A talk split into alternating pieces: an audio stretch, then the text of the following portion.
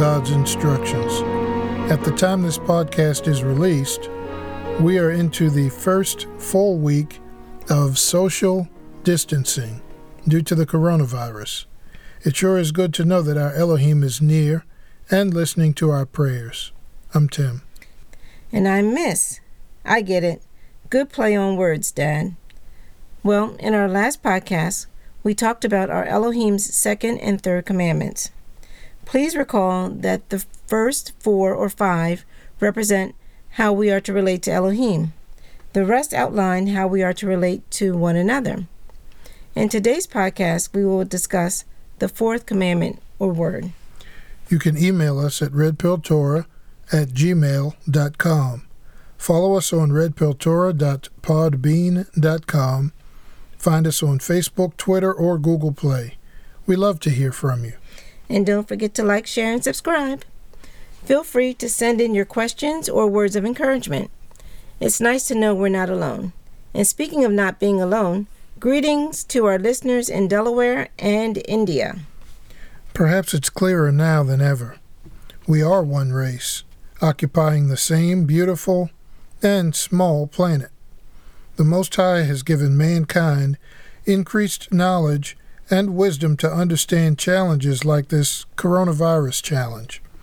Leaders and experts around the world have developed strategies to combat the spread of this virus. We can actually come together and make a difference. Yes, we can make a difference, and we must. Some believers may feel it is a denial of Jehovah's power to implement these social distancing strategies. If you feel that way, please reconsider. Maybe Elohim has used his power to put the power in our hands. We can slow the spread of this virus and preserve life, giving more people an opportunity to hear the gospel. Please stay informed, act responsibly, take care of each other, and most importantly, pray to the Elohim of Israel and follow his instructions. Amen, Mama. Now back to our scheduled topic. The first three words or commandments are number one, I am Jehovah Elohecha, or your God, who brought you out of the land of Egypt, out of the land or the house of bondage. Number two, don't bring any other gods in my face. Number three, don't carry the name of Jehovah Elohecha, or your God, as if it is worthless. Now we go to the fourth word. Oddly enough, the fourth word has more words in it than any of the other nine. It is also, when you look at the Christian church, the most disregarded of the ten words. The fourth commandment reads Remember the Sabbath day to keep it set apart. You will work for six days, but the seventh day is the Sabbath of Jehovah Elohecha. In it you will not do any work, not you, nor your children, nor your employees, nor any animals that you own, nor any person that's visiting in your town. Because in six days Jehovah made heaven and earth, the waters and all that is in them, and rested on the seventh day. That is why Jehovah blessed the Sabbath day and set it apart. These are the words found in Exodus chapter 20, verse 8 through 11. Deuteronomy chapter 5, verses 12 through 15 contain the same commandment, but with a few extra words. Verse 15 adds, Remember that you were a servant in the land of Egypt, and that Jehovah Elohecha brought you out of there with a mighty hand and stretched out arm. That's why Jehovah Elohecha commanded you to keep the Sabbath day. So, because of their many years of hard labor, Jehovah Elohecha instructed his covenant people to observe the seventh day as a day of rest forever. Now, that's what I call a good deal. And another good reason that Elohim gives for the Sabbath. In explaining how we recognize the Sabbath, the account Exodus 20 uses the Hebrew word zakor, which means to remember. The account in Deuteronomy chapter 5 uses the Hebrew word shamar, which means to keep or to guard. One version says to remember the Sabbath, the other says to keep or guard the Sabbath. Of course, we know that this is not an either or situation. We are instructed to do both. In Exodus 31, Elohim has more to say about the Sabbath. In verse 13, he said, Speak also to the children of Israel, saying, For sure you will keep my Sabbaths, because it is a sign between me and you throughout your generations, so that you may know that I am Jehovah, who sets you apart. Verses 14 and 15 underscore how serious Jehovah was and is about the Sabbath. In both verses, he reminds the people that there's a death penalty for breaking the Sabbath. At that time, there was no sacrifice that could atone for any person um, who broke this instruction, spoken and heard in Elohim's own voice. Isaiah 53 and 11 reads, Elohim will see the travail or the anguish of his soul and will be satisfied. By his knowledge will my righteous servant justify many, because he will carry their iniquities. Yeshua is the righteous servant who, through great suffering, carried our iniquities, Mm. including our disregard of our Elohim's Sabbath, so we don't have to die for that infraction anymore. Hallelujah. And Daddy, like Paul said, should we continue in sin and iniquity, which means lawlessness, that grace may abound? Mm, God forbid. How should we that are dead to sin live any more therein? We can't do it. Nope. His instructions are crystal clear.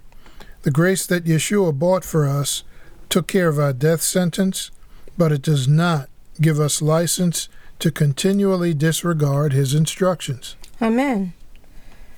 Uh, Exodus 31, chap- verses 13 through 17, again, says 1. The Sabbath is a sign between Jehovah and the children of Israel. And we're grafted in, so that includes us. That's right. 2. This is a perpetual covenant, so it does not end.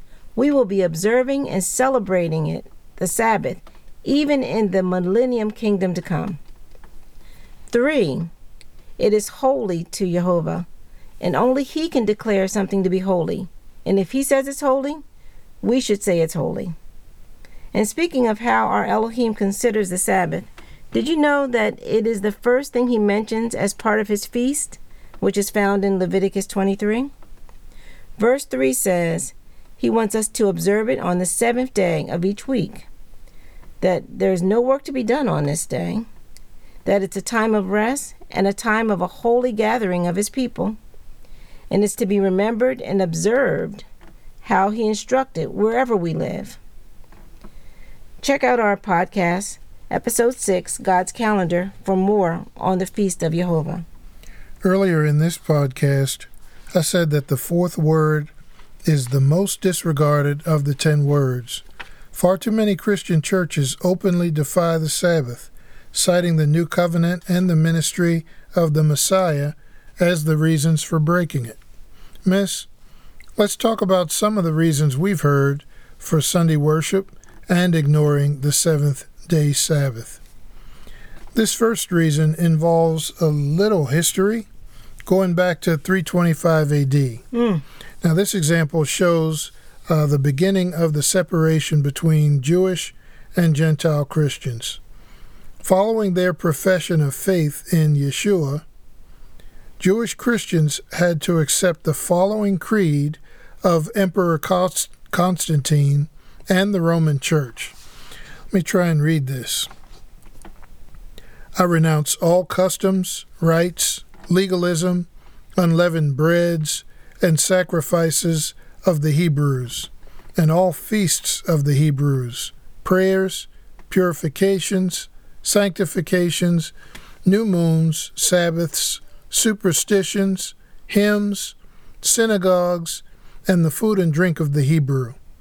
In one word, I renounce everything Jewish, every law, custom, and if afterwards I wish to return to Jewish superstitions, or shall be found eating with the Jews, or secretly conversing and condemning the Christian religion instead of openly condemning their vain faith, let the trembling of Gehazi cleave to me, as well as the legal punishment to which I acknowledge myself liable.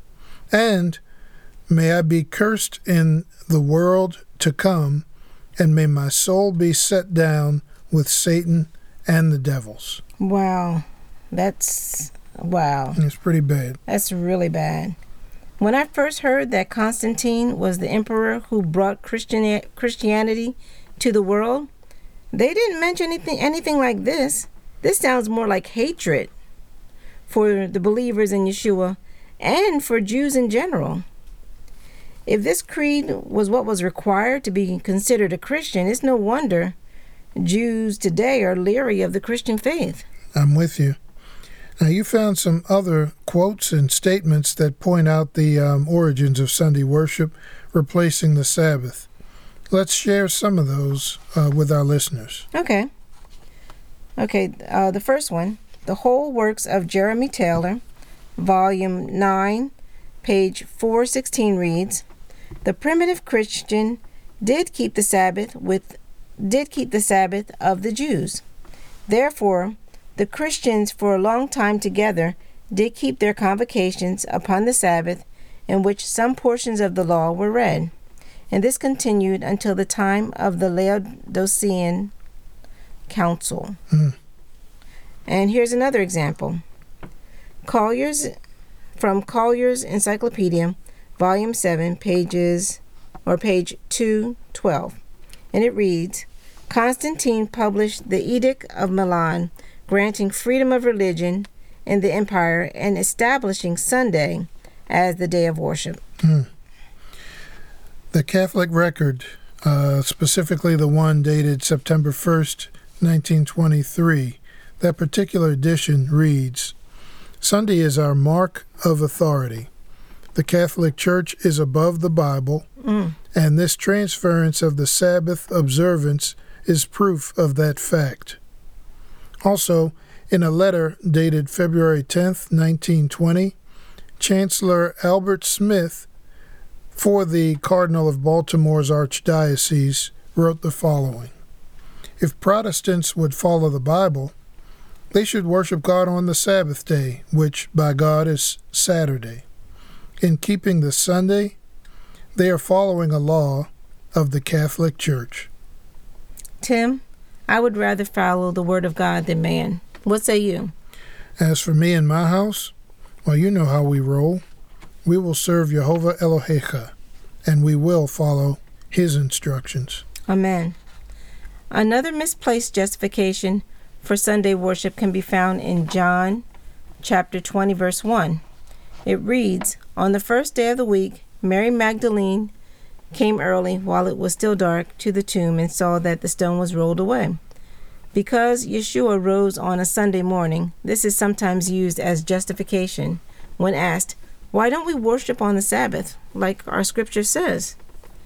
But as we've already seen, based on the previous quotes we read, that as early as the third century after Yeshua's resurrection, there have been those who desire to change the tenets of the faith faith once given to the saints. And based on what we read, the Catholic Church seems pretty proud of their accomplishment. Yeah, they do. In addition, there is nothing in Scripture that suggests the disciples, including Paul, stopped worshiping or teaching on the Sabbath, or where Yeshua himself told his disciples to change the day our Elohim chose.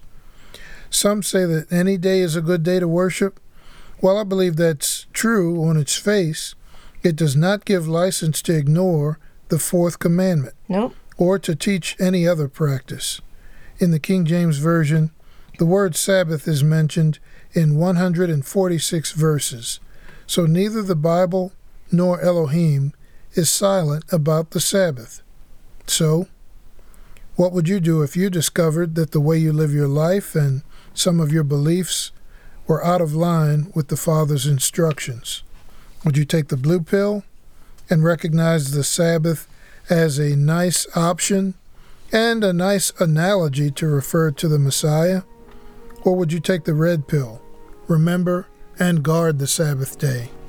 It is a sign between Elohim and Israel, so Israel may know that it is Jehovah who sets Israel apart. My question for you is Are you a part of Israel? Only you can answer those questions. Well, that's it for today's podcast. Next week, we'll, we will be discussing more of our Elohim's commandments. Please go back and listen again to what we shared. Read over the scriptures and discuss them with your family and friends. Thanks for spending 15 or so minutes with us at Red Pill Torah, where you, You can handle, handle the, the truth. truth.